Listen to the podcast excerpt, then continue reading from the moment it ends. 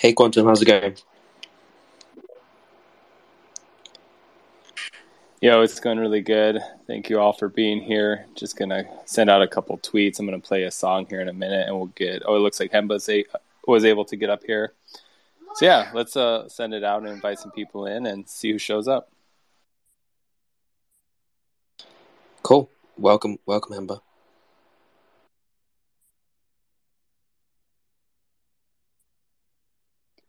Hey, Quantum, how you doing? Sorry, I was just sharing out the tweet. Can you hear me okay? Yep, I can hear you perfectly. How's it going? Yeah, that sounds good.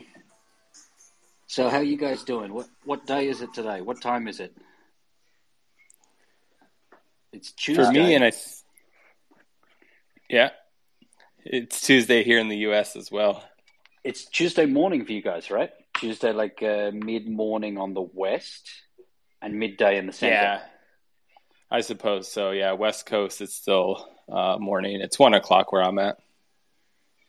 Yeah, it's a 7 p.m. In the UK time. What about you?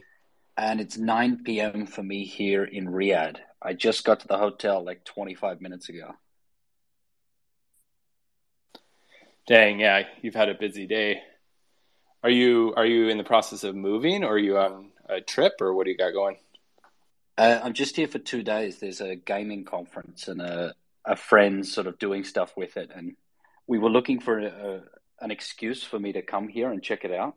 So this is our excuse. I'm just here for a couple of days. It's my first time in Saudi and in Riyadh, so I've got my hire car. I just drove here from the airport. I'm in a nice spot. I'm just near like that. I don't know what the building's called, but the big building on the main road.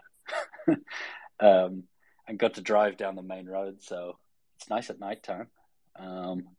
It's hot here. It's a little bit hot, but it's not humid. So it's actually comfortable. I was sitting outside waiting for my shuttle bus at the airport, and it was 38 degrees, but the humidity's quite low, so I wasn't sweating or anything. It was kind of comfortable. Oh, that's cool. Yeah, I'd love to hear, as we get into today's discussion, especially when we start touching on kind of future plans, whether it's related to you or the punks community.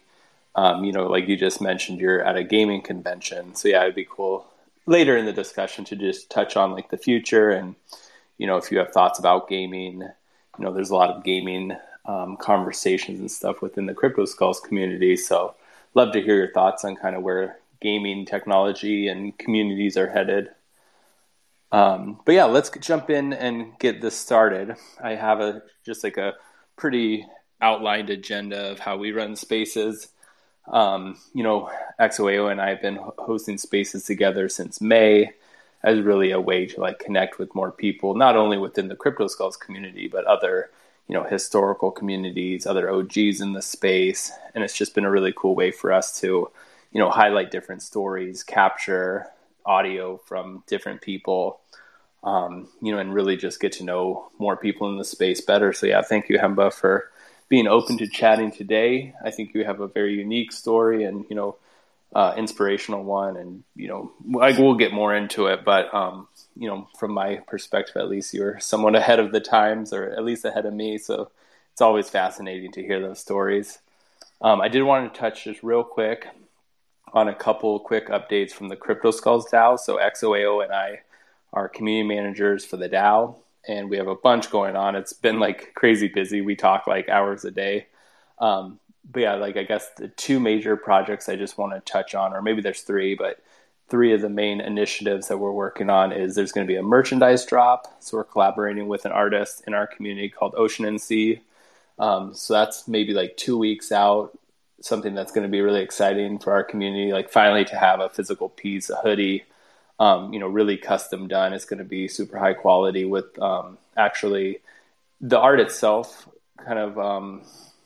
pays respect to the OG art of Crypto Skulls, but there's kind of a more like artistic flair to the design. So we're super excited about that coming up. And then the second thing is XOAO, and a lot of people are organizing events for London. So nothing really concrete yet, but we're mobilizing to have events funded from Crypto Skulls DAO, but hopefully open to all historical communities, including all the punks and Mooncats and all of these other people that make up kind of 2011 to 2019 projects. So yeah, stay on the lookout, or if you're in London or know people in London, definitely reach out, because I think that's one thing we're learning is it's really hard to put on events by ourselves. But if we can incorporate more communities, more people, power in numbers is really important. And, I think we still are all early in this. So if we can bound together and, throw a party and get together, that would be great. And then very similar to that, I'm organizing events for Art Basel in Miami in early December. So a very similar message, if people in Miami or have ideas, let's, link up and throw a big party or educational event or a gallery show. And, let's just keep building those relationships and have fun together. So, kind of part of that, XOAO, I don't know if you want to piggyback real quick on that and then, kind of move into some of the history of Hemba, his story, getting into crypto, NFTs, and then, as we all are really aware of, CryptoPunks, of course. Cool. Thanks, Quantum. Yeah, it's great recap. We're actually doing so much actually behind the scenes that it's quite hard to just give you a quick overview. But yeah, as you said, the in real life experience, it's just kind of just different, right? And it's always nice to meet people. And actually just want to give you a shout out, Hemba, because, in the previous NFT UK event, there was a bunch of V1 punks, namely Frank, Irish NFT girl, so many like Cyborg, so many people have said great things about you, and I'm really excited to to learn more from you and hear about your story. But yeah, really great to connect with people like them, because they are just a bunch of great people. They have their own stories, they have their own backgrounds, and it was just really nice to be able to meet new friends in such a really relaxed setting. And it wasn't so much, there wasn't pressure, there was just lots of fun, a lot of drinks, a lot of music. It was great fun, and shout out to Cyborg as well for hosting the gallery show with the V1 punks and Crypto Skulls. I love the relationship between both communities. I think they are such strong communities, and there's lots of synergy in terms of the passion for historical NFTs. It's really, it just makes sense to have have conversations and really get to know each other better. So yeah, without further ado, I just want to get into the and just really invite Hemba to tell a story today. But yeah, so yeah, tell us a bit more about yourself, Hemba. Who where you're from. How did you get into this space? And yeah, tell us all about your history. Thank you very much. And thank you so much for the intro. I'm glad people are saying good things about me. Not everyone always does, but at least some people are. Talking about my history. Yeah, it goes back a while. I first got into crypto in 2016. I'm from Brisbane in Australia, but I haven't lived in Australia for quite a while. But the story, of course, starts back in Brisbane. I get into crypto because you use crypto to buy certain things back then. It was a really sort of frictionless thing. It was much better to use crypto. So I got to know it through that, got to use it through that, and then discovered, okay, well, people need a means of transacting crypto. So I set up a OTC business in Brisbane that was online throughout Australia. We were one of the biggest on local Bitcoins for a while there. And the magic of it was that really we only advertised on local Bitcoins, and people would just find us that way. And then we'd speak, one-on-one and work a relationship and just do deals when it was needed. And so we continued that business along through all 2016, through all 2017. And of course, volume really started to pick up in 2017. Now, at some point during that time, I sort of got pilled on Ethereum and moved over a bunch of cash from the OTC business. I just put it into ETH. But I never had anything to do with it because it was still just like, oh, it's just a currency, right? You know, this idea for the world computer and the world network and all that. I got super pilled on it, but yeah, there's nothing to do. Whereas my day-to-day was trading Bitcoin and capturing a margin between. And that was too much fun because every day was sort of a new thing and you had to work out the challenges of moving money. You know, you might only have a bankroll of, say, $100,000, but you're trying to do volumes of several $100,000. So how do you do that? You're basically just a matchmaker. And so, we keep getting bigger and bigger. Eventually, I stumble upon CryptoPunks, by chance. Now, prior to CryptoPunks, my only ever interactions with Ethereum, or really even smart contracts, wasn't manual. I think the only DApp I would have used would have been like a sort of AMM swaps. I forget the name of it, but a swap service. Other than that, I'd used exchanges and really that's it. So I stumble upon CryptoPunks just by chance. Maybe I see a post on Reddit or something, or I decide to search on Mashable, and I see this article, and I start to read through the words, and I become so compelled by this idea. So I quickly rush over to the website and see that there's still punks available to claim. And this was about a week after it launched. This was on the 16th of June, 2017. So I stumbled upon this article and really compelled, oh my God, I need to own this. On the Punks website, it looked very different to what it does today. It's similar, but different. You can actually see what it looked like by going to the web archive. And it's kind of cool because they've got indexes of it. And so there was a list of instructions, things you had to do to claim your punk. And it was all manual interactions with the smart contract. So I read through the instructions, try and figure out how to do it. And one by one, I start to claim these things. While I was claiming, I see more and more people are claiming, and it becomes a bit of sort of a race. I sort of knew from the first moment that I wanted to claim as many as possible. And it's funny because I caught up with Wilcox, who is the number 2 claimant. He only claimed about 40 less than me or something. He had the same thought. The moment he stumbled across it, he thought, I need to get as many as possible. So it devolved into just this race where we were trying to sort of just beat each other to get as many as possible. And of course, I think within the 24 hours after that Mashable article, it was fully minted out. In fact, it could have been even less. I think I spent probably 12 or like 18 hours straight kind of thing, just claiming these punks. And I ended up getting 1,050 of them. So there I am with all of these punks, super chuffed, thinking, okay, cool. I've done my job. This has got to be worth some kind of money here.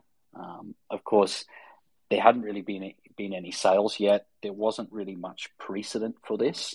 It was just this experiment. Everyone was pretty energized by it. And we start to see a couple of sales trickling in for just a couple of bucks, $5, $10. And so I thought to myself, I did those calculations. I was like, I should try and get more. So I start, looking on the market and thinking, okay, let me buy a couple more of these. And so I try and buy a couple of these, probably the cheapest on market or something, $5 each. And, I'm clicking buy punk.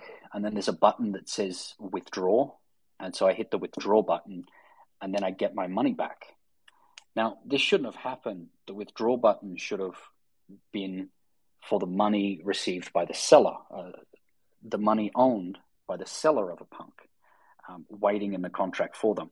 But instead, the developers sort of get their tubes tied and instead me as the purchaser of a punk listed on the market was able to hit withdraw and receive the money I spent back. So of course, I've done like over 1,000 transactions trying to get as many punks as possible. Here's my opportunity to get even more. So one by one, I go and I start buy, withdraw, buy, withdraw, buy, withdraw. And I do that something like 50 times, 60, 70 times. And I end up having something like 1,130 of these punks. Now, I went all the way up the listings on the site from like $5 each all the way up to, I think, $70,000 for a punk. And before doing that one, I really hesitated because I was scared that perhaps the person on the other end could have hit the withdraw button before me and taken the money. And I would have spent like $70,000 for a punk and in hour one. But fortunately, that didn't happen. And I retained that expensive punk and my ETH. So there we were left, me as the exploitor and the largest claimer. But of course, I claimed in a few different wallets, so it wasn't immediately clear to everyone. Then the developers sort of say, oh, guys, look, we've got a massive problem. Don't list your punks for sale. We've sort of crossed our tubes. So for the next couple of days, all is silent. People are sort of wondering how they're going to fix it. They were talking about proxy solutions. They were talking about, sort of call them Band-Aid solutions to this problem of, a critical problem.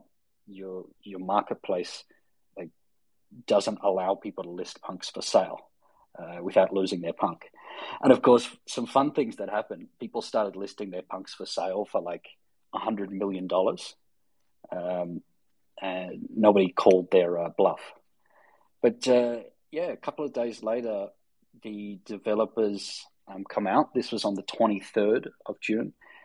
They came out and said, oh, guys, we've launched a new contract and we've airdropped all of the corresponding tokens to the original claimants. And in this new contract, we've added a bid function as well. So it was slightly improved the contract, but the identical tokens representing the identical images for the punks people claimed. And so, then life went on. Nobody really thought too much of it, I think, in the days afterwards. And even me, I sort of didn't think much into it. Okay, the interface was changed. I've still got these tokens, And so life continued on. And then, let's fast forward to what I did during that time. I mean, that was the middle of June. Of course, the market didn't top out until the end of 2017. But that was a wild 6 months. It wasn't wild in the land of CryptoPunks, though. That was super quiet. It was the volume certainly declined pretty rapidly after those first few weeks, I guess. And so attention shifted elsewhere because the rest of the market was hot. This was ICO frenzy time. And basically, you knew you were throwing money at junk, but you also knew that you were likely to either get rugged instantly or hit like a 20x. So people were just like rolling the slot machine with these ICOs or even creating them themselves. So ICO season was in full fever. Of course, the market then just runs up insane. We get to the start of 2018, the market tops. All the while during this time, I'm still doing OTC. I'd actually left Australia and I started traveling, sort of thinking, well, let's just figure it out as we go. I can still do OTC online or wherever I'm traveling. I can just set up shop. So I went to the States. Then I ended up in Japan, in Tokyo. I met my wife there, my now wife there. And at the same time, I started up an OTC operation in Japan, while simultaneously having our business in Australia. So there's my room service. And so, there I was, sort of sitting in my underwear like 13 hours a day doing OTC online and then putting clothes on to go outside to do OTC in person. Please come in. Thank you. Sorry, I might have to fill some time here. We got the biryani coming in. Just a quick intermission. Yeah, absolutely. Yeah, take care of that, Hemba. Man, that's super cool. I don't know, XOAO, if you had any initial thoughts on that, but you know, I always I know a little bit about that V1 contract and the bug in it, but just to hear that explanation is really fascinating. And I always, you know, in all of these conversations with kind of the OGs from, you know, even like a year or two ago, but yeah, thinking back 5 years, just like how kind of small the community was, and just even like he's describing, maybe they were minted out in a day or something, just thinking about in terms of like today's world where there's so many more people and it's still relatively small, but yeah, projects minting out in like a minute, and I don't know, maybe bot technologies or something have improved, but yeah, it's just super fascinating. And I think it just, you know, maybe the right person at the right time too, to, you know, find that well, article. What's funny is, yeah, I mean, it's one of those things where like, you know, if I was a day late, well, I might have bought a couple, but I wouldn't have bought 1,000 of them. Wouldn't have been possible, right? But it actually took a whole week to fully mint out. So, you know, the space was really different back then to what it was last year and to what it is now. In terms of the amount of day-to-day participants was like 1,000 times less, to the extent where, imagine we didn't have 100 people online simultaneously on the CryptoPunks Discord server until like 2019 kind of thing. Like that's the extent of how quiet it was.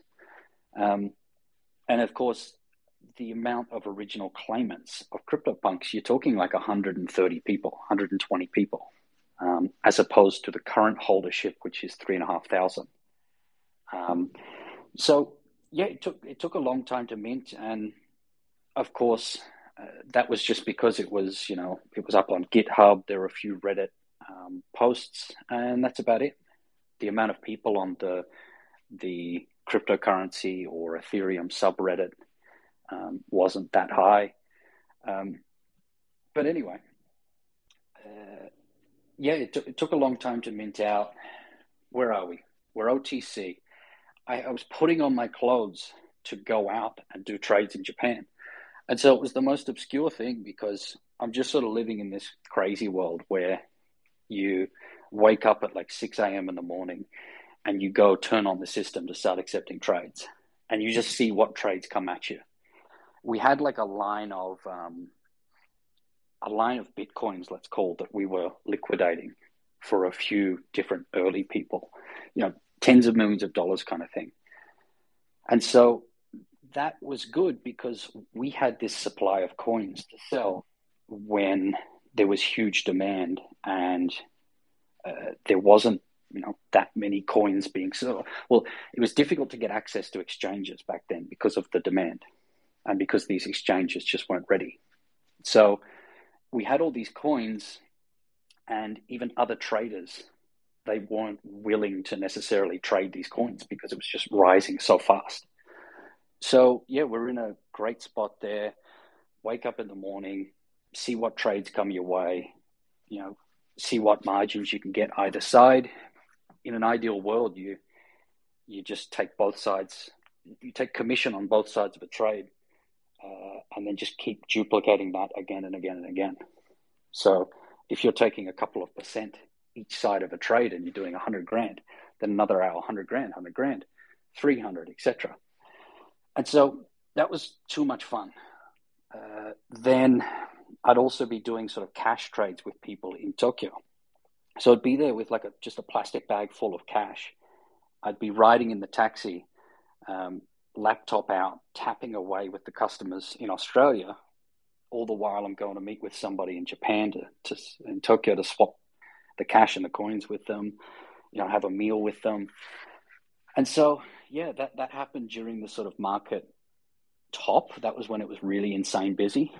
And then fortunately, I guess the market topped, and And then I decided, look, let's just turn off the business for a bit because I don't really want to have to worry too much about, you know, I don't want to have to be trading in a currency that's just down only.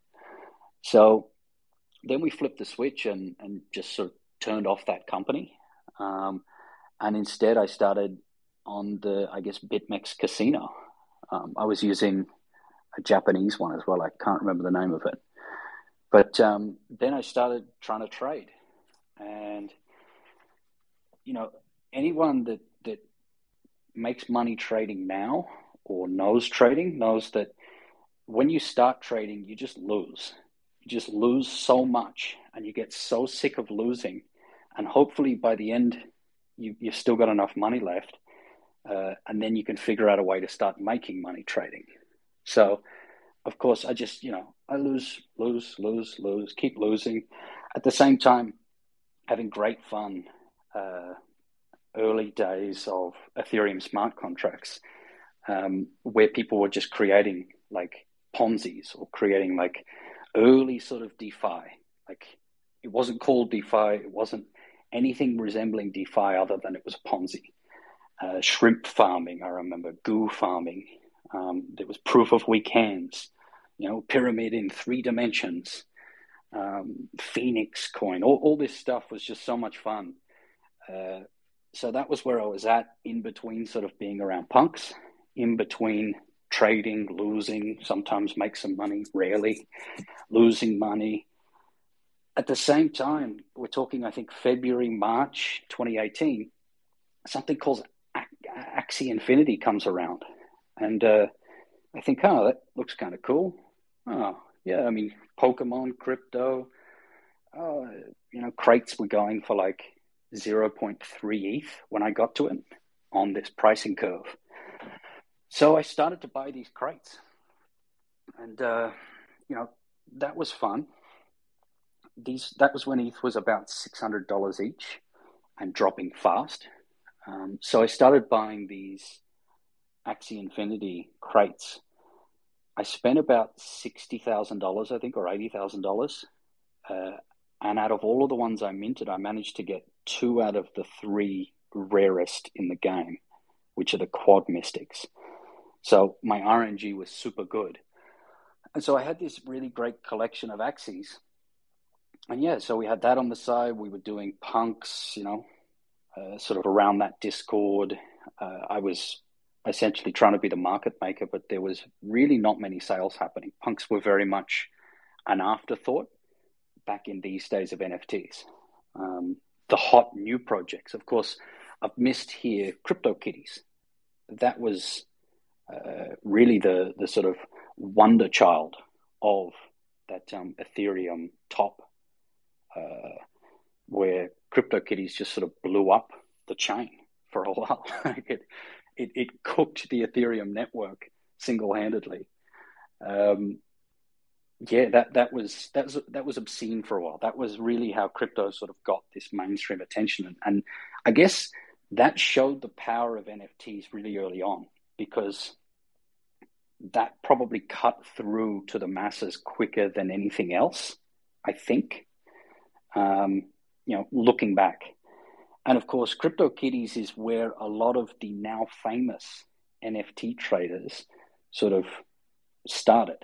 That was really their genesis. And that can be a blessing or a curse, because a lot of them are holding some extremely heavy kitties bags. I actually didn't mint any kitties. I bought some kitties, you know, maybe last year, and I'm down bad, but I missed kitties. I sort of ignored it back then. Anyway, that's a tangent. We're here in the middle of 2018. Of course, the bear market is really starting to come into effect. And the market really just goes down until what? Middle 2018 or something, or middle 2019, even middle 2020 or something. So yeah, the market's just shocking. All these participants leave. Everything basically goes to zero. Of course, yeah, ETH goes to like $88 at some point. All the while I'm sort of trying to figure out how I can trade and make money. different sort of NFTs going in and out. I completely slept on the whole sort of super rare, what's the name of it? The sort of one-of-one art and the NFT art stuff. And imagine me back then thinking, these one-of-ones for like $10,000, that's insane. That's crazy money. It's funny to sort of look back and think that. And now, of course, it's the same, like $1 million for some of these sort of grail one-of-ones. It's crazy money. And so it's the same kind of thing. Back then, it was also crazy money. It was just on a different scale. So, yeah, I sort of slept on that. But, of course, then again, to complete the trifecta, I think it was early 2019 when randomly I'm just sitting there. I think at this point I was in Lisbon, Portugal, sitting there on the computer, and I see an announcement from the CryptoPunks Discord and talking about this new project. And I immediately see that. I'm like, okay, say no more. I fire up these wallets as quick as I can. Okay, it's going to cost me 0.2 ETH or something, when ETH was like $240. We're talking like $40 or something. And they're going to donate it to the charity to offset the minting expenses. It's like it had all these formulas for just something that was going to go insane. And so I'm there, trying to mint as many of these things as possible. And of course, this was the first example, I think, of at mint on-chain generative. And so we didn't really know what this involved, but we soon discovered what it did in terms of the gas usage, because you put in your transaction that's going to cost, say, $10 and be like, whoa, $10, put it in there and, it goes through. But then as soon as all the other people start to clog up the network with their $10, $11, $15 transactions, then you start, just bootsing your wallets. Like your wallets just are cooked. And of course, you're hitting this transaction button, you're hitting this mint button as many times as you can to try and get as many of these things as possible. And you're just like exploding your wallets. So I think I went through like 5 or 6 different wallets trying to just claim as many as possible. And that happened for a few people too. But anyway, at the end of that, I was fortunate to have claimed, I think, 72 autoglyphs out of 512. And then I think within like an hour after everything minted out, Carlini put up his bear glyph for 2 ETH. And instantly I sort of do the calculations on that and snipe it, thinking I could be crazy, but also this is the most distinctive of the collection. And so Carlini was stoked because that was like an instant 10x. And then I think he was a bit upset because he realized, okay, maybe this could do a bit more. Fast forward, I think I sold that for my own, like 12x, maybe a year later. Fast forward, and Danny's probably taken a few more x's than me. He bought it, I think, for 25 ETH. And I think you might find that one's probably, even in this market, over 500 now, just for that one. So, yeah, I mean, congratulations. So, yeah, autoglyphs, hit the trifecta. And at the same time, I was sort of gradually selling out of these axes, still trading. And finally, I guess we get to 2020. All the while, I've been sort of gradually selling punks. Of course, you'd be stoked when you see a sale for like $50 because, for a lot of time there, you were seeing like one sale a day or one sale a week kind of thing. So you see a punk sale come around and say, whoa, cool, $100. Every so often, you'd have a bit of money you could withdraw from the contract, pay rent or something, I don't know. And so gradually selling off these punks, I think at the start of 2020, I still had about 500 punks. I think maybe a few more because I'd just been gradually selling. I think I was really one of the few to really reduce their collections. Of course, there were lots of people that sort of completely sold their small collections of, say, 10 or 20. Plenty of stories the same as me, just on a smaller scale. But really, of the wallets with size, I was the only one actually reducing. And I guess it's strange to look back on it. And I forget the name, but it was somebody who knows their vintage NFTs that sort of explained it well. CryptoPunks wasn't the darling of 2017, 2018, 2019, even 2020. Nobody really cared about CryptoPunks. The talk during those eras was completely different stuff. And in fact, the real main darling back then was NFT art. So one-of-one stuff or you know, stuff that really took effort. It's a bad way to say it, but unique stuff rather than just sort of collections.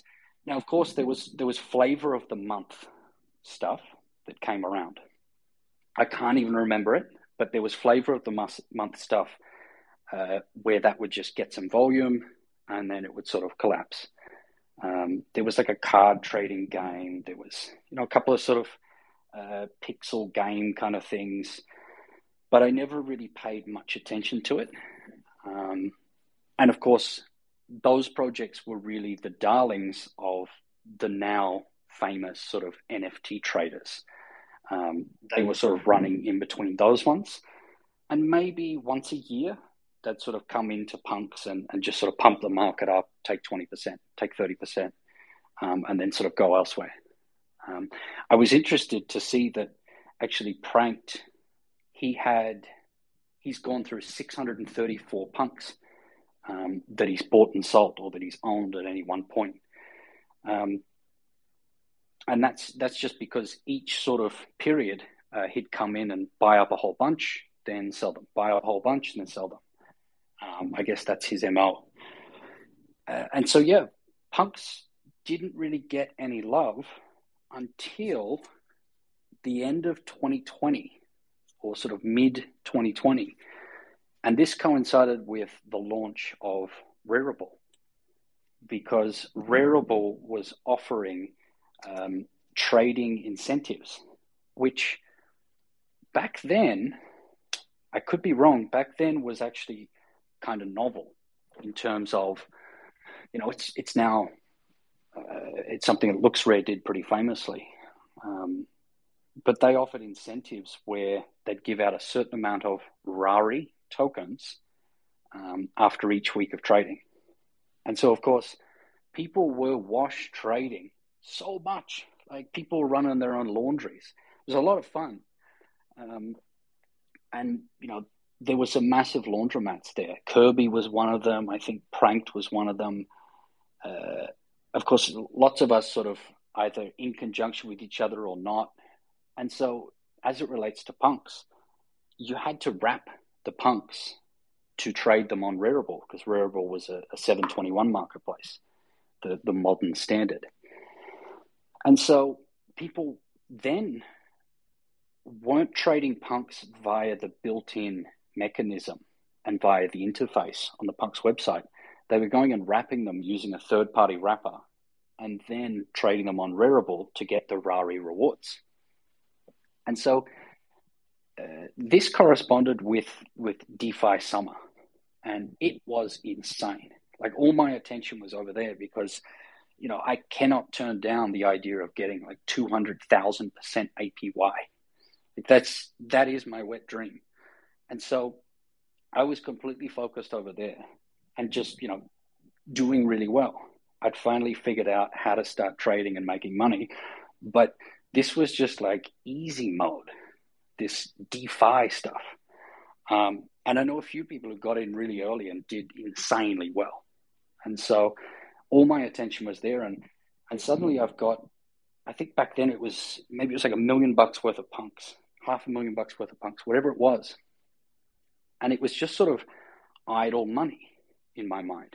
You know, me as OTC guy, me as a trader, I'm wanting to compound my money. I'm wanting to be liquid. And so I'm thinking, oh, these punks, they're not doing anything. It's just dead money.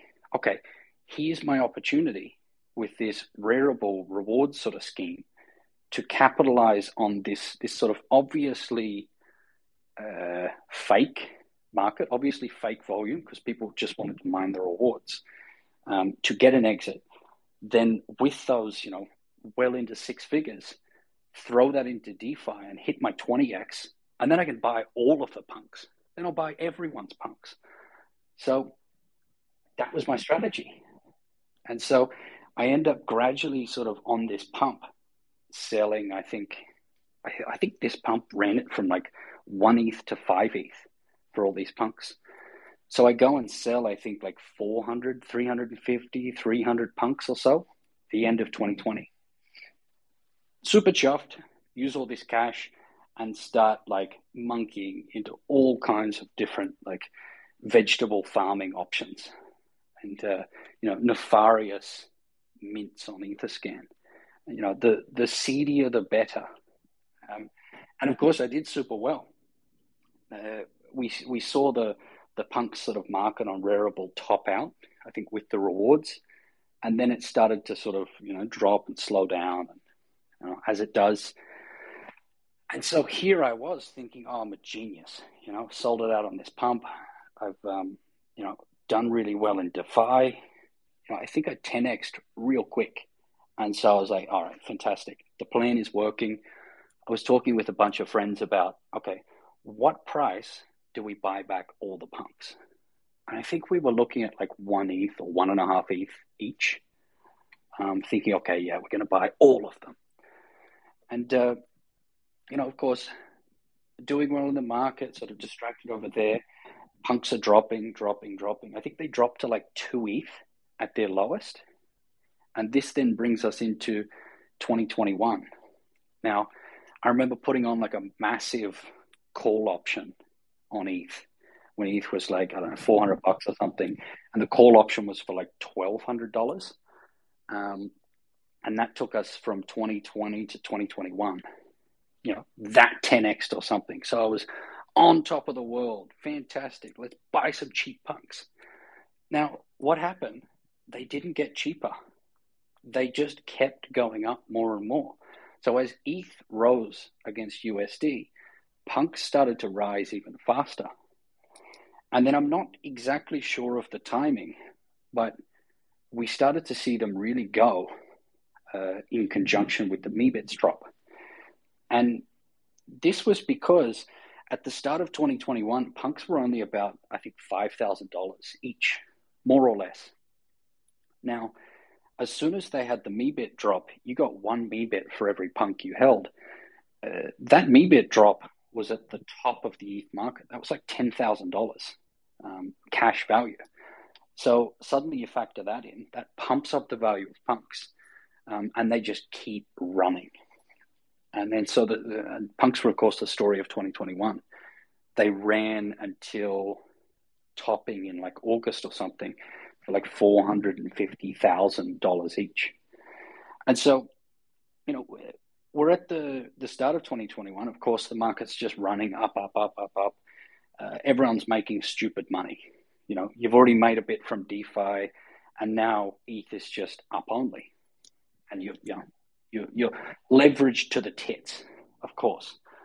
And so, I was quite comfortable with my decision for a while. Punks were rising. I was a bit upset about that because I wasn't able to buy back in. But I was thinking, okay, I've outperformed it. And suddenly punks 10x.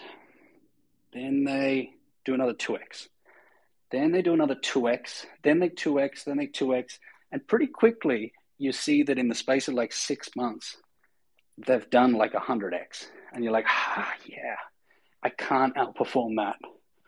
So, of course, we hit the top of the market. Punks are the talk of the town. I remember I was away from one of my Discords for a while there, and I came back to like just hundreds of messages. And so these were a combination of, asking about punks and this and that, random stuff, to all these people suddenly sort of discovering V1s and sort of, can I buy some? Oh, can you sell this and this and this? And so that, in conjunction with sort of my earlier learned experience with sort of rappers and different sort of agitating that I did and different things that I saw in terms of V1s, you know, people collecting things or whatever, led me to think, okay, at some point, these V1 tokens are going to come back around. At some point, this conversation is going to come back in a big way. And so I was just sort of patiently waiting for that to happen, you know, seeing what could work, talking to a few people, oh, what about this? What about this?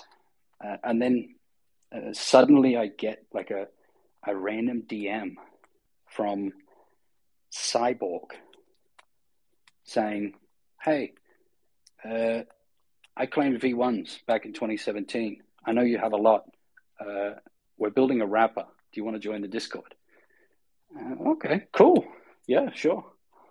Join the Discord. Frank's there, of course. Simon's there. Cyborg's there. And we set about sort of figuring out, okay, well, how are we going to do this? What are we going to call it? What's the background color going to be? This and this and that. And that was, I think, December 2021. And then over the following month, 2 months, we go and publish the wrapper, publish the site, and the rest is history.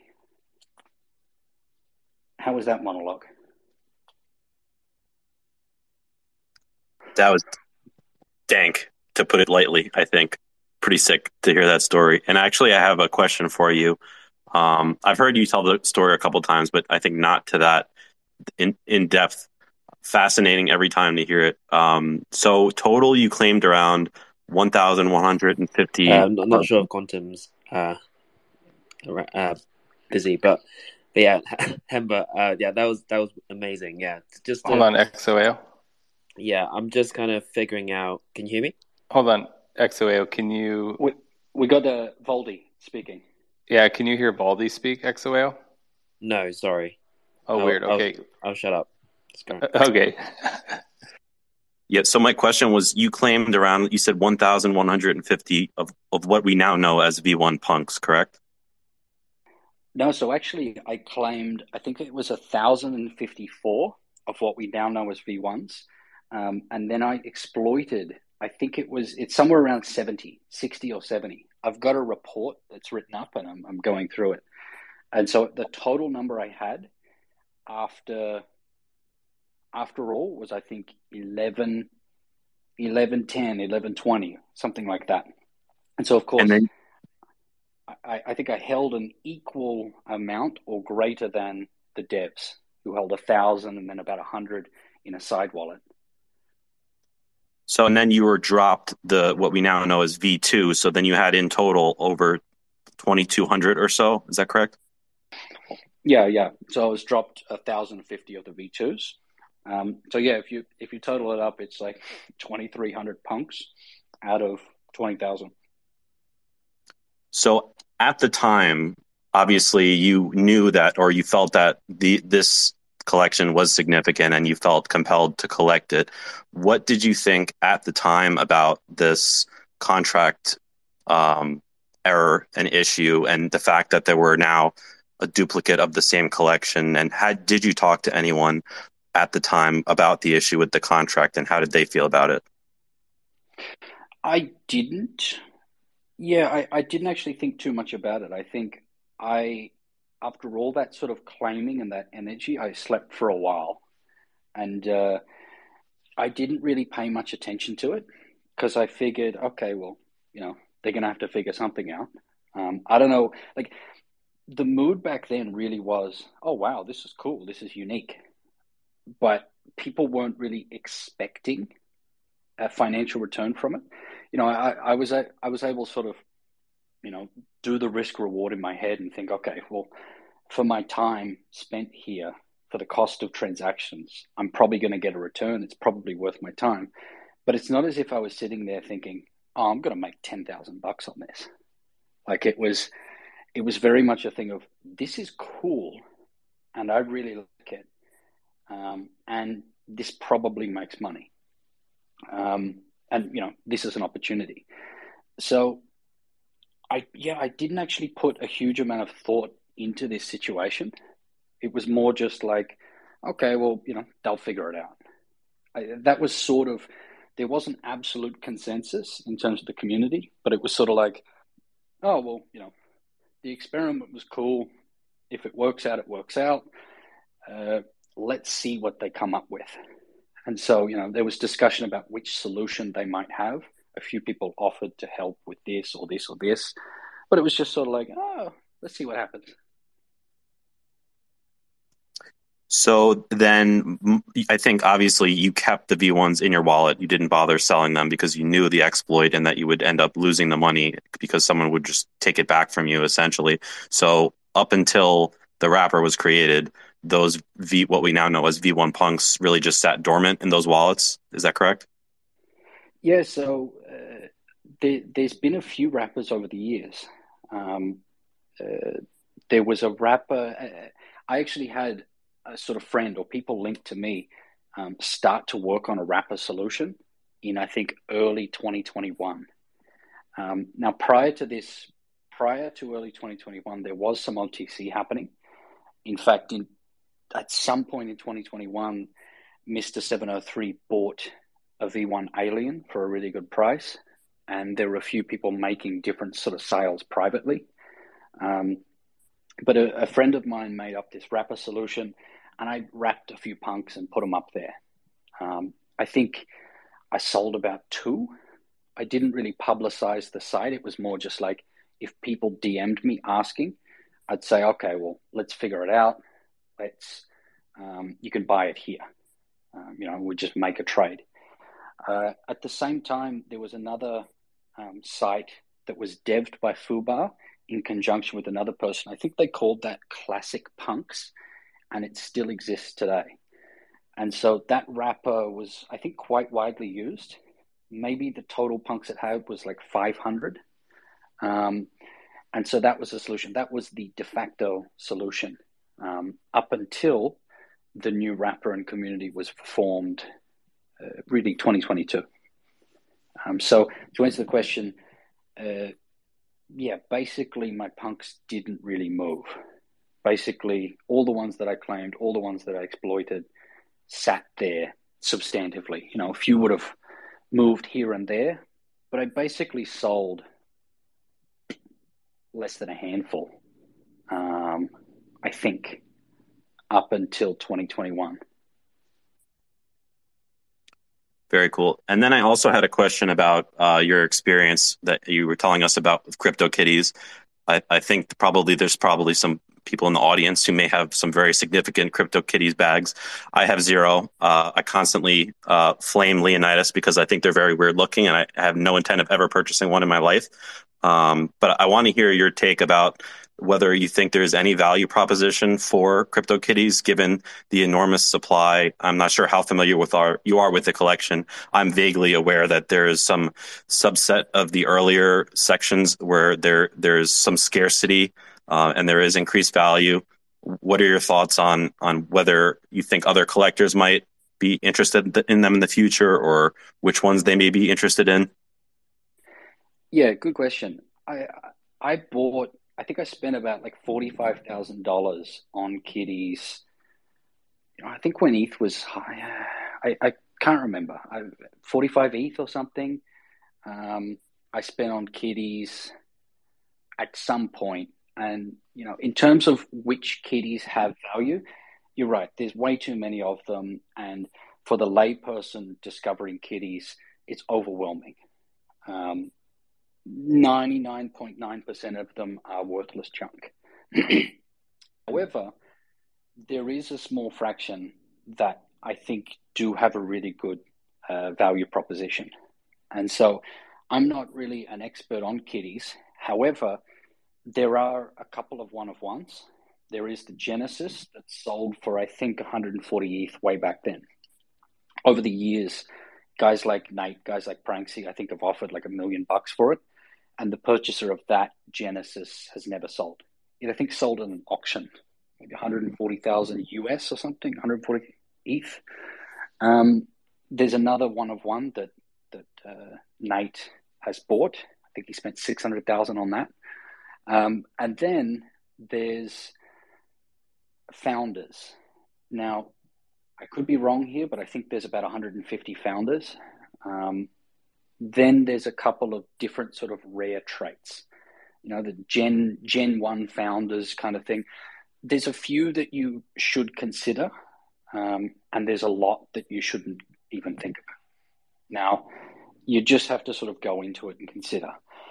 But there's basically no liquidity right now. There's no buyers, there's no sellers to my knowledge. However, there really is a strong case for it, in my opinion. A lot of these OGs have tried and failed to pump it for a long time. It did pump there at one point, but it was like a 2-week kind of pump. And unfortunately, I didn't get that exit. But yeah, kitties, I think it's an interesting bet. And at some point, it'll come around. Okay, and then I have one more question. So I also found very interesting in your storytelling that you echoed what I've heard and what other people have heard in terms of the significance of CryptoPunks, and the popularity didn't really seem to take steam until kind of like towards the end of 2020 and then the early 2021, where it started kind of going parabolic. It seemed to penetrate, you know, mainstream pop culture. The public became very much aware of it and NFTs. So people, I'm sure, are going to roll their eyes a little bit, but were you aware of Crypto Skulls in 2019 when they minted? And do you, if any, what significance do you find that they, Alex created them, you know, prior to that mass adoption or mainstream penetration of CryptoPunks, and what are your thoughts around the art and the project in general? And you can be as absolutely blunt as you want. We encourage it.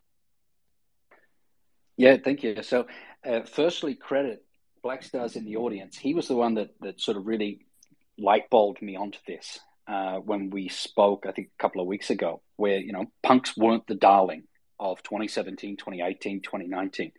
It was all these other things, you know, flavor of the month stuff. And so I was completely tuned out to that NFT market completely, because I thought it was junk, all of that stuff back then. And I thought that the one-of-one art, whilst it was obviously good looking, cool, it was also one of the things of like, well, yeah, you can just right click, save it. So why would somebody actually care about $10,000 for this thing? You know, it was kind of that kind of thinking, and just like, wow, that's such a huge amount of money to spend on really just a digital thing.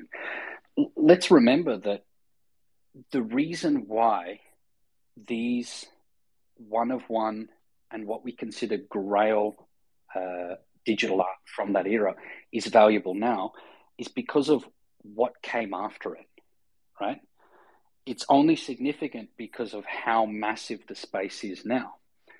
If you were buying it back then, I mean, you were either insanely smart or just insane, you know, or super passionate about it. You had too much money, because really, you know, or you had this amazing foresight, right? Because who the hell is spending $10,000 on stuff that, you know, is so sort of novel, new kind of thing? You know, looking back on it, of course, we think, wow, well, you know, that was pivotal. You know, that's fundamental work to what we now know in NFT art. You know, of course it's valuable. Of course, people are going to desire it. But the market was just so small back then, and people weren't as wealthy. The market was so much less speculative, and we were in the worst bear market of recent memory. So, okay. Then we get to Skulls. I didn't have a clue. I never knew about Skulls until recently, because I was just so tuned out with the market. I think for me, if I'm making a bet because of a historical reason, I'm betting kitties or earlier kind of thing. I'm betting 721 standard, you know, before 721 standard, if I'm betting for the reason of historical. But I think there is still a use case to bet on stuff like Skulls based on fundamentally community, and also the fact that, well, there is still a claim to say, well, 2019 was the depths of the bear market. So it's pretty legit in terms of it's not just some 2021 copy-paste project. Now, I do see, too, that there is the narrative to say it's the second 10K PFP collection. And that's, a fair enough claim to make. So I think it's got a compelling enough narrative. The driver of that narrative, I think, as always with NFT collections, is community. And so I am fundamentally bearish on 99% of NFTs because 99% of them are worthless copy-paste junk. They're not innovative. They're just the same thing, repeated over and over for the sake of speculating because they just traded like altcoins. Now, that isn't to say the underlying technology isn't pivotal, and in the future it will accelerate humans' digitalization and the way that we have a common standard for digitalizing items of value and reflecting ownership online of things of value. So the technology is fine. That will continue to be useful in the future.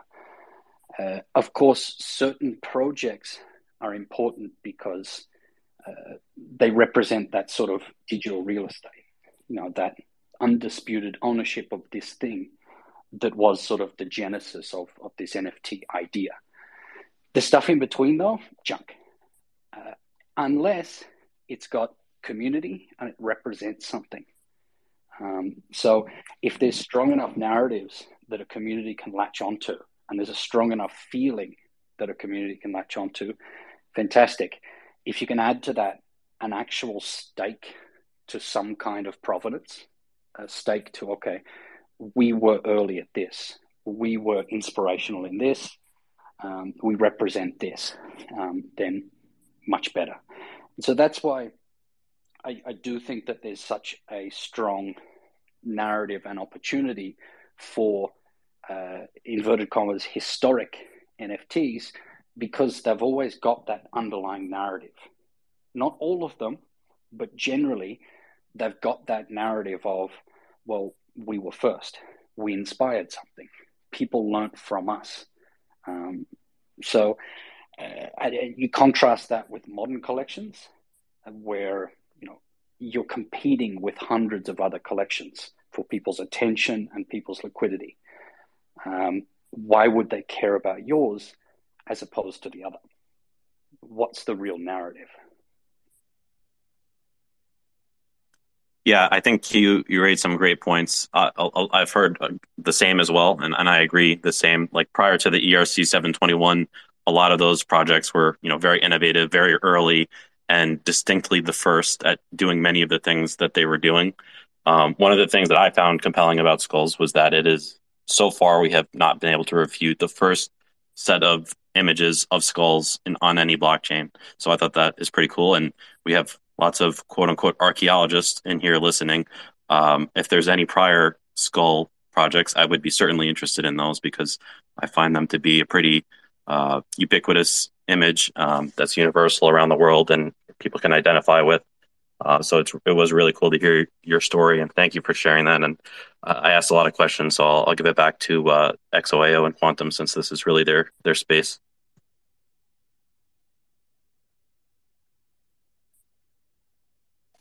Yeah, thanks, Voldy. Always enjoy you up here on the stage, and I think you bring a lot of very important questions, and then also deep questions. And I know that's probably things you're thinking about all the time on your own. I guess it would be maybe Jolly Roger would come before, of course, but on Doge Party, I believe. But at least related to Skulls on Ethereum, here we are. But yeah, Hemba, I did have a question just related to the culture, and I've been thinking a lot about IRL meetups and networking. That's been a thought like a lot of work that I'm doing right now is about that and creating opportunities for our community and for really people as part of the historical community in general to get together and network. I guess, like, what was that like back in, like, say 2017 or 18 or 19? Like, was there any focus on like networking, and like, did you have an opportunity to get to know like other punks at that time, or kind of when did that happen? Was there a point where that transformed, where like community building and, you know, IRL networking became more of a focus? So that's like part one. And then part two is just, yeah, what are your plans for punks going forward, or what are your hopes and dreams, you know, for V1s and punks as a larger, like symbol, you know, into 2023 and beyond? Yep, good question. Now, to give context to that, I guess you sort of got to go back to the core thinking of crypto, which was anonymity or pseudo-anonymity. I can't say it. You know, using a fake name kind of thing. Crypto was created to allow people to transact without, you know, governments or third parties stopping them, essentially. It also allowed you to, you know, move money cross borders, which was difficult back in the day. And so that culture of sort of cyberpunk carried through directly to crypto, where people didn't really do IRL meetings. You know, it wasn't as common as it is today. Of course, it still happened. There were still meetup groups, development meetup groups. That was a thriving community. But generally, when I was doing OTC, I'm not asking for people's names, or I would so far as I needed to legally. Wouldn't ask for anything more, because it was about privacy. The thing was, you don't dox yourself. You don't share any extra information. Why would you? It's not relevant to it. And it's also, you got to cover yourself. Crypto was associated, you know, 100% with crime back then. And it wasn't necessarily true. There were just everyday folk who wanted to transact, or internet guys who discovered it early and saw its usefulness. So that carried on to punks, because those people that were there in 2017, generally, they, I think, shared the same ethos in terms of, if they're in the crypto space, it's privacy focused. Maybe they were, you know, techie people. And so punks, I didn't meet a punk for the longest time. In fact, maybe I didn't meet a fellow punk owner until this year, kind of thing. Because me too, I didn't necessarily go and meet people, or at least not under a known identity. I actually have nostalgia for the OTC meetings I used to have, when I would meet somebody and trade hundreds of thousands of dollars, because I wouldn't even ask their name, really. And you'd just enjoy a lunch together, talk about whatever you wanted to, but you didn't need to ask about, oh, so what do you do? Oh, you know, do you have a family? Where do you live? What are your hobbies? You skip straight past that, and you just talk about other stuff. And, you know, if somebody else wants to share information, you just soak it in, but you don't go and ask. And so I kind of have nostalgia for that in crypto. But of course, I've been online in sort of crypto space on computers for a while. And I guess it's the same kind of continuation. So I never really did IRL events early on. I got my IRL fix from just sort of doing my business. And subsequent to that, it was just all online. I started going to a couple of events this year. And whilst I agree meeting people is nice and fun and all, I don't really want to go to sort of big events in the future, because I got sick of getting shilled to, like incessant shilling, or people sort of approaching you with a really obvious agenda. And that sort of just turned me off. Like people approaching you as if it was a job interview, when I'm just there to shoot the breeze kind of thing. So I'll go and meet IRL if it's like for social stuff or if it's for a targeted, you know, discussion about some kind of business. The in-between sort of thing, the hawker kind of gig, I'm not really the biggest fan of. But, you know, that's negative Hemba. Sorry, you had a second part to that question. First part was punks sort of IRL meeting. There wasn't much of it going on. The punks market was generally dead for years. It really only sort of magically revived in 2020 and 2021. And of course, subsequent to that, we've seen more and more punks gatherings. However, you know, up until I held that the party for the 5-year anniversary in 2021, in 2022, I don't know, years go by, in Austin, Consensus, that was the largest gathering of punks they've ever had, right? So punks never really met up. There was never really a centrally organized effort to form a community, to really, you know, create that kind of connection. And of course, subsequent to that, we saw at NFT NYC a huge meetup of punks. I think there was over 100 there. And so, you know, that's now the biggest gathering of punks.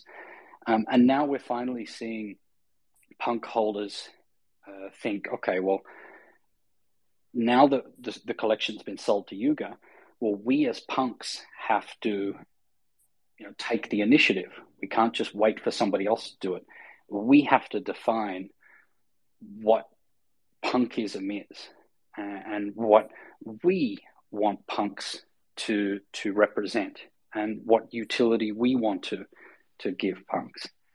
And so that started to happen this year where a lot of people have started creating these initiatives on their own in different directions. And that should continue. The second part of your question, please.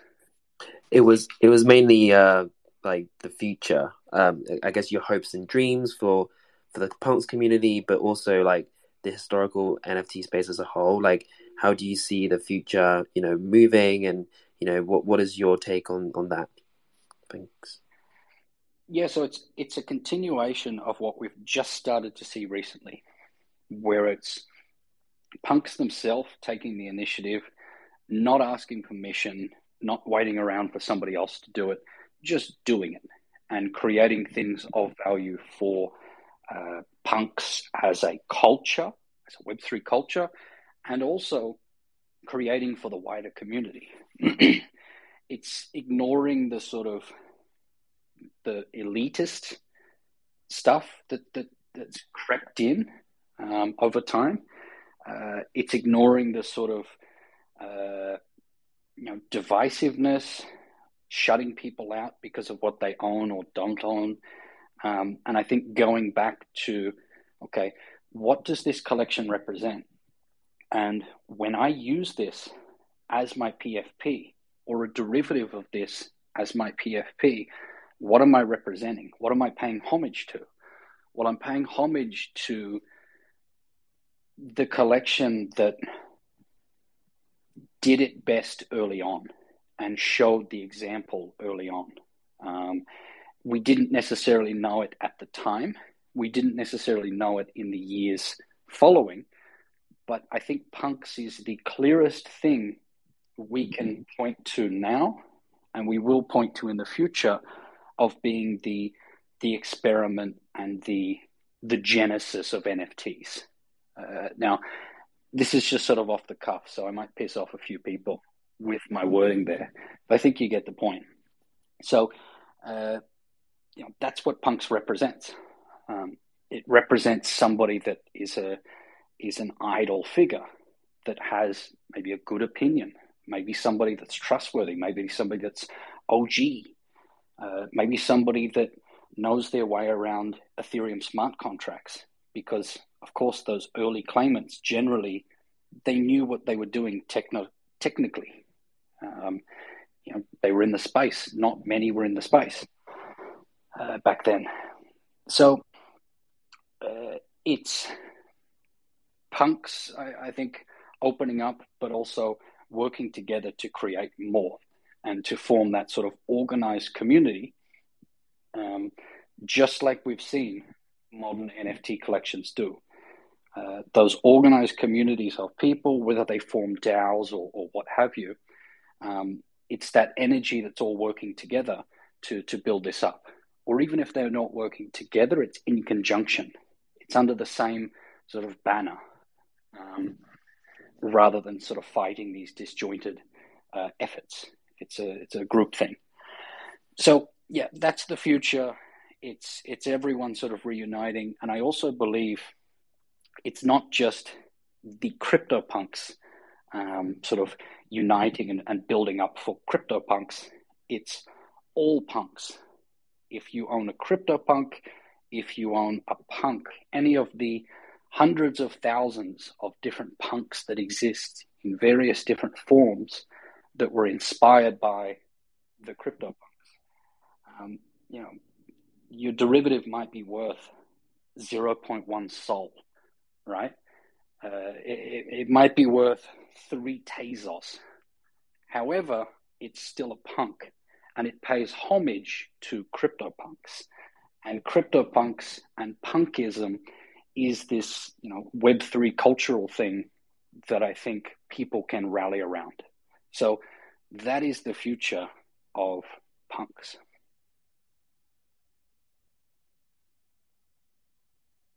Yeah, I love hearing that, Hemba. Thank you for sharing that. I heard you say something similar a couple weeks ago in one of the radio shows that you've been hosting, and it really resonated with me. And it's always good to hear. I hope that was, you know, inspirational to some folks listening as well. This the idea of this broader community and concept and feeling, and you know, it's more than just an aesthetic. It's like a way of life almost within punkism. Yeah, definitely. And I think one of the finest examples of it at the moment is sort of what funks are doing.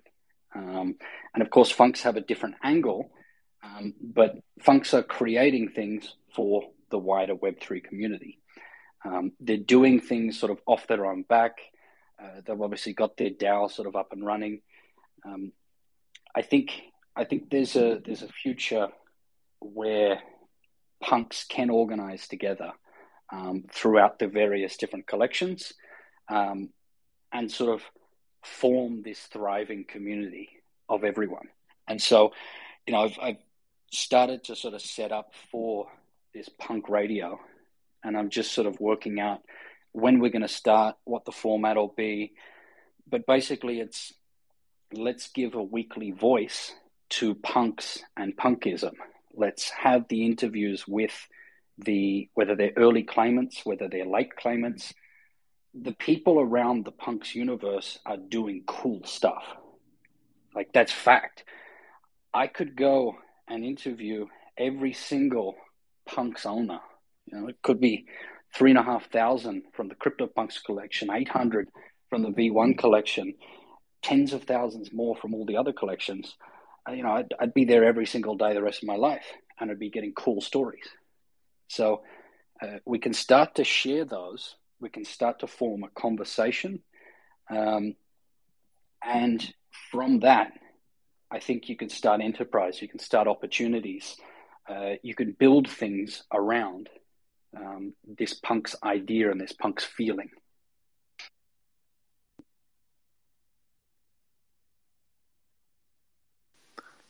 Yeah, I did want to invite anyone else up. If you have questions, feel free to hit the invite button. Love to have you up here. There's, you know, a lot of really amazing people in the room today. Thanks for joining us also on this Tuesday to chat with Hemba. I guess I'll give everyone a minute. If you do want to invite up, just hit request and I'll let you up. XOAO, did you have any specific questions, or are you online? Yes, yeah. So I had some issues earlier, but yeah, thanks, Voldy, for the questions. But yeah, no, I see quite a few punks in the community. Shout out to Nuno, be honourable, Irish. Irish kind of said, just basically said like to give them a shout out because they are great punks and they join the community from Crypto Skulls. So great to have you, and welcome Blackstar. He's just joined the stage. Do you have a question? Hello guys. Not particularly. I just wanted to say hi to Hemba and to Quantum and to all the others. It's always nice to hear the story of Hemba, which is very unique and kind of a very pure experience and like an archetypical experience. And I think a lot of people can learn from his story, and also the way he thinks. It's very, very clear. There's very a good sense of reasoning, and I agree with him in the matter that most NFTs will go to zero because they're in a constant state of competition around vaporware products or false promises, and I think that in the coming years, people will naturally gravitate towards the pre-ERC 721 stuff, but also strong communities who have a narrative that makes sense, like Skulls, for example. And I'm looking forward just to see that coming, right? To see how this thesis established itself upon the space in the times to come. And when it does, Blackstar, you can say, "I told you so." Yeah, I think that's one of the things I will do the most because like the idea of just collecting old stuff and like historical or vintage NFTs, however you want to call them, they have received so much unnecessary and unfair backlash from people who don't really have any arguments, right? So there are a small amount of people who get it, and lots of people who just they don't have really arguments, right? It's very, very interesting. And yeah, I mean, we saw the whole thesis already playing out with punks, right?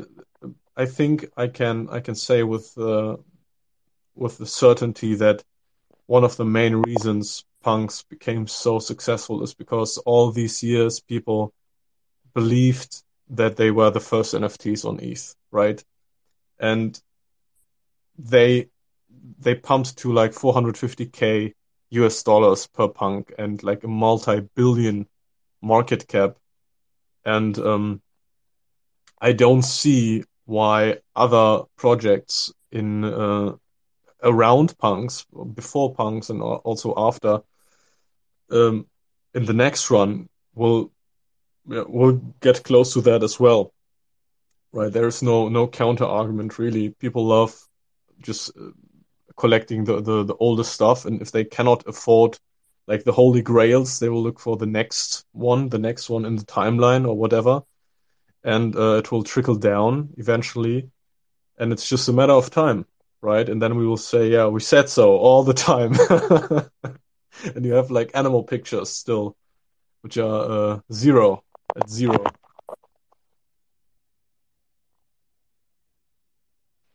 Yeah, it makes a lot of sense from that perspective, doesn't it? Sort of saying, well, if punks went this high and went this hard, well, why can't, X or Y or Z? Examples that have also a strong sort of narrative leg to fall onto.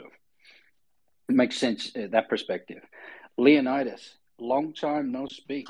How you doing? Hey, I just wanted to come up and say, first of all, it's always an honor and pleasure to just hear you tell that story, Hemba. I think you're one of the better storytellers in this space, and I'm really excited to hear that you're going to, be taking that talent more regularly to this punk radio. Like, that's just excellent idea, sir. I'm definitely going to be tuning in.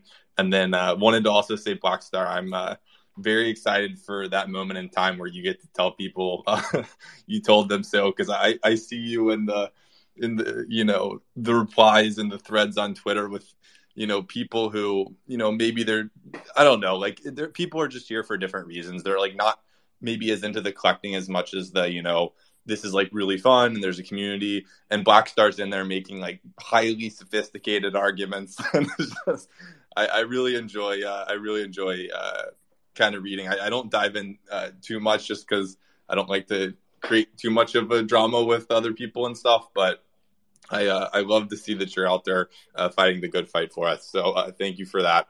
So yeah, I don't have a question or anything necessarily. I think it's cool to see all of this kind of evolving and playing out.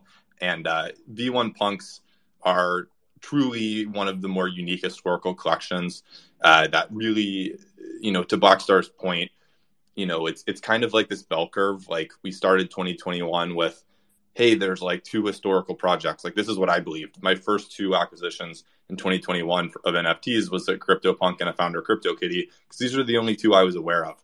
But naturally, as more people learn, it's not like it's this black and white thing. Like, you're either one of these grail projects or you're worthless. It's obviously a bell curve, right?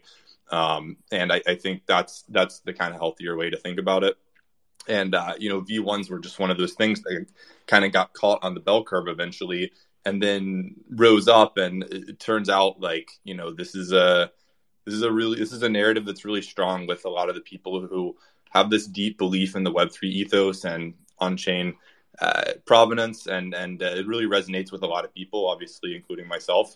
I'm obviously biased, but yeah, just wanted to come up here and thank you guys. Hemba, I'm glad to hear everything's going well with you, and it's good to just talk to you guys. Thank you very much. Yeah, this punk radio is going to be a bit of fun. It might be a bit of work too. I'm going to go the full shebang and, you know, film myself, do the YouTubes, and I don't know how to do the TikToks, but I might have to engage somebody to help me with the TikToks. But you know, start to sort of lead a bit of a voice around punks, not necessarily just being sort of punk maxis, but you know, starting to create opinions and create an organized voice around all kinds of things. Oop, there's the biryani coming up in Web3. I think there's huge opportunities there, and it's impressive sort of how the historic or the vintage community is grouping together the way it is. And I think that's a massive opportunity as well. I've seen, I think, a couple of new Discords come about, and different communities permeate. I know that Blackstar, you were, I think, the co-founder of Ether Relics Discord, which I think is the OG vintage community. And I think, yeah, there's a huge opportunity there, because you can unite all of these people around the same feeling. You can be allies because you're riding that same narrative. If your collection does well, so will mine, because we're sort of we're the same sort of asset class, call it. We're in the same sector of the community. So yeah, I've lost my tangent. Leo, good to speak to you. Likewise. Hand up. Yes, exactly. So I was there at. I'm not the co-founder of ETH Relics, but I was a mod there. And ETH Relics was like the very first Discord channel, which was dedicated to old NFTs, right? This was like in March or April 2021. It was like right after Curio cards and Mooncats and Etheria were rediscovered. And yeah, the Discord quickly was very quickly dead, right? And then Adam McBride made his one. And then I thought, well, it would make sense to create a place where everyone is like believing in the same the same thesis, right? And then I came up with NFT Relics, me and two others who are like in the shadows and yeah, on the technical side. And yeah, NFT Relics still active, right? We have all the all contract dates and all projects from Namecoin to Crypto Skulls, and also live sales bot and counterparty, price explorer, everything. And yeah, we also have a little bit of self-promotion right here. Just if it's okay, we have the Relics DAO coming up, which is like a small council of people who were very active in the vintage NFT space. And we have acquired a lot of Mistcoin, and Mistcoin is like the first shitcoin on ETH. It doesn't have any monetary value, but we thought, well, let's distribute it to the vintage community, and everyone who did something for the vintage community in the past, he can leave a comment on Relics DAO on the Twitter, on the post there, and tell us what he did, and then we decide on distributing some Mistcoin on you, so for fun. That's a cool way to do it. Rather than just sort of minting a new shitcoin, you actually go back and buy the first shitcoin, and airdrop that to people. That's cool. Now, I also do know, and I don't know if this is public info, but perhaps yourself and Leo are working on this information source for various different historic collections, which I think is a really good initiative and a way for people to pretty quickly get all this info they want on a specific collection, but more generally have, you know, these dozen or so collections all together where you can select, you can see all of these different historic collections, then you can learn about them instantly. Can you share that?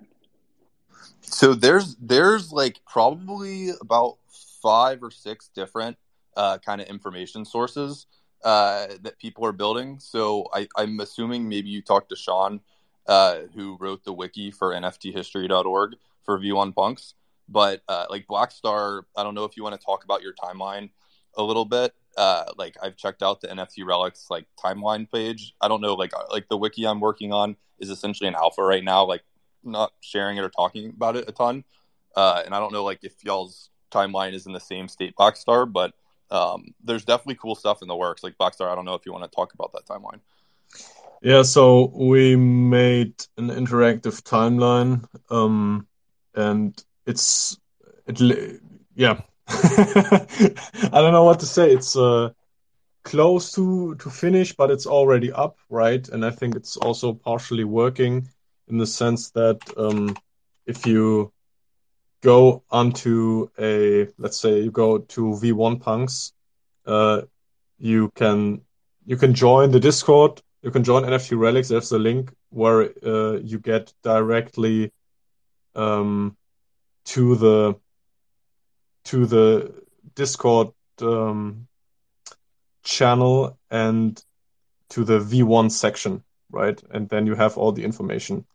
It's like these cards, not cards. I don't know how to say it, but like you have like an overview of every project there, and there are all the links. We try to get people into the Discord, right? Because that's like where the community lives. And there are also a lot of other websites like oldnft.com, which is pretty good. I can send you the links, Hemba. Yeah, thanks, Blackstar. I do need to do some more digging into NFT Relics. I know I've been on the site, and you know, your infographic and Leonidas's and White Rabbits and all of those have been super influential to me getting deeper into vintage NFTs and historicals.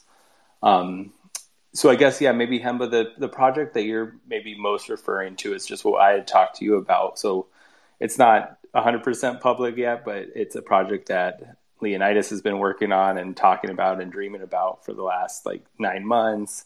And then XOAO and myself are really kind of leading the way and running with the ball. So we will be working on a virtual museum, a historical NFT museum, mostly showcasing the collections that skull holders are holding. And I think that's one thing that has attracted us to the Crypto Skulls community. And I think just looking at a lot of the active members of our community, Leonidas maybe as being the biggest bag holding example, but we're all aspiring to be. But yeah, there's a common theme of we love all of these projects and we love the art and the story and the lore and everything about it.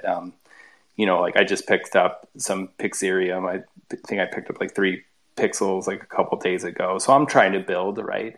And a lot of the community members that we have in Crypto Skulls are also doing the same, little by little, making their collections for us. And then, in my mind, I'm collecting for my kids too. So we are working on building a virtual interactive museum that would serve 2 primary functions, one being educating people about this timeline and really putting it in a visual gallery, an art gallery type environment where people can explore not only one piece of art and link to OpenSea or potentially, Discord or whatever other links, but then also hear audio and, down the road in maybe version 1 or 2 of the museum, as we continue to build it, there will be video components, and we want it to be very interactive, as if you were in, a museum of history somewhere else or an art gallery. But yeah, we want to make it more than just the NFT, because we want to include those stories as part of it. And then the second other main component of that is to provide a social opportunity and a networking opportunity. So within the gallery, being able to actually talk and interact, potentially host tours within the space with folks like Blackstar or Leonidas or Adam or yourself, Hemba, have you be there talking about punk history within this space. So that's a project we're gonna have a lot more information coming out about soon. But yeah, open invitation to folks to hit me up if you have ideas or, are interested in that. I don't know if XOAO has more to say. We've been talking to Leonidas, of course, on this similar thing, but yeah, Blackstar, you have your hand raised on that. Yeah, I just wanted to ask, where do you build it? Is it on in Decentraland, or is it, on Kyber or? Yeah. Where? Yeah, absolutely. So we've been exploring a lot of different platforms. Of course, we really love, OnCyber and what they're doing in OM. We haven't really been looking at Sandbox or Decentraland, mostly because, we're a lot of us like a pretty clean looking environment. And maybe there's some other critiques of those spaces I don't want to really get into right now. But what we're looking at right now is a somewhat lesser known metaverse space called Simulacra, and details hopefully will be solidified with working with their team to build that out. So it would be a private space. It's using Unreal Engine though. Quantum toured me through this demo space because he knows somebody from the team, and it's pretty neat. It's they're specifically kind of catering it towards educational and museums. Not even just an art gallery, but literally education through VR. They're a VR company, but also have this cool web experience. And I would tend to say it's very much in the spirit of OnCyber. This is my personal kind of opinion is that the metaverse is the product market fit that we're starting to see is, hey, here's a link and you just get dropped into this space in your browser, rather than, some of these other spaces where they're really cool and people have built awesome stuff, but the user experience of actually going in there and socializing hasn't quite fit, or you have to download some software. It's just really complicated. So I'm a fan of this metaverse trend. There's Portals, Spatial, OnCyber, this one that Quantum said, they're all building this system where you just drop a link and you can bounce between all 4 of them. Your ENS name pops up above your head. It's all, this excites me a lot to see that metaverse starting to kind of come together. And Decentraland and Sandbox and some of these are really cool. They're just, they're building this crazy grand vision. And what I feel people really want is hey, here's a link, just come chat with me in here. Right. So yeah, it's interesting, and I think Quantum and XOAO, they're kind of laying the foundation, and we've been having talks about what this museum will be like. So I'm really excited to kind of move forward with this and display a bunch of historical NFTs that are held by Skull holders in this historical NFT museum. I think it's a cool thing. Interesting. Yeah, I'm looking forward to see what you guys build. I have one question, the last one, and that's, are you guys coming to HNFT Fest in Barcelona? Leonidas and Hemba and the others here. So I'm undecided if I'm going to go. I think it's a really cool thing. I'm definitely I'm very happy that Dada is taking the initiative, putting it on. They've got a bunch of really awesome people lined up to speak. Blackstar, I know you're planning to speak there. But yeah, I'm personally undecided, if I'm going to head over there or not. But yeah, Himba, I don't know. Or Quantum XOAO, or do you guys have plans? Or... Yeah, I'm going to not do crypto events for a bit of time. I still go and travel and meet people when I need to, or if I'm in a city and there's somebody there. But I'm going to avoid, I think, big conference-type stuff for crypto just at the moment, if I can, and send somebody else if I need to. Plus, I want to enjoy Dubai. Dubai is fantastic in the winter, so I'll be trying to get a good 6 months over there. Enjoy Dubai, Hemba.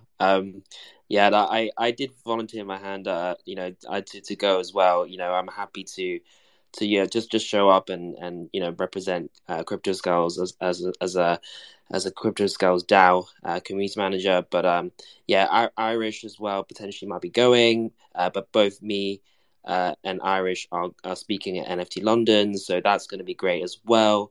But his historical NFT festival is going to be. Yeah, it looks pretty awesome, and good luck with that. And yeah, hopefully, I think Adam McBride and White Rabbit is going to be there as well. So that'll be really interesting as a conversation. But yeah, just to your point, really, it's about to add to Quantum and what he said about the Skull Museum. It's an opportunity for us to really socialize, both virtually and in real life. Our vision is to connect all the different historical projects together and, build a community that, everyone can be part of and have a voice, and tell their story. Like Adam was saying in the space that we interviewed him, he was this is the story, is the lore of the projects that really captures the historical narrative. And and how we onboard new people to the space. How do we get, the future generations to understand, to be educated, to preserve the historical legacy of what we call historical NFT. So yeah, really great stuff. And in real life, presence is definitely really important. So yeah, hopefully that would be a great event and you'll enjoy it. Thank you. Is there any other questions? Quantum, do you have any other questions?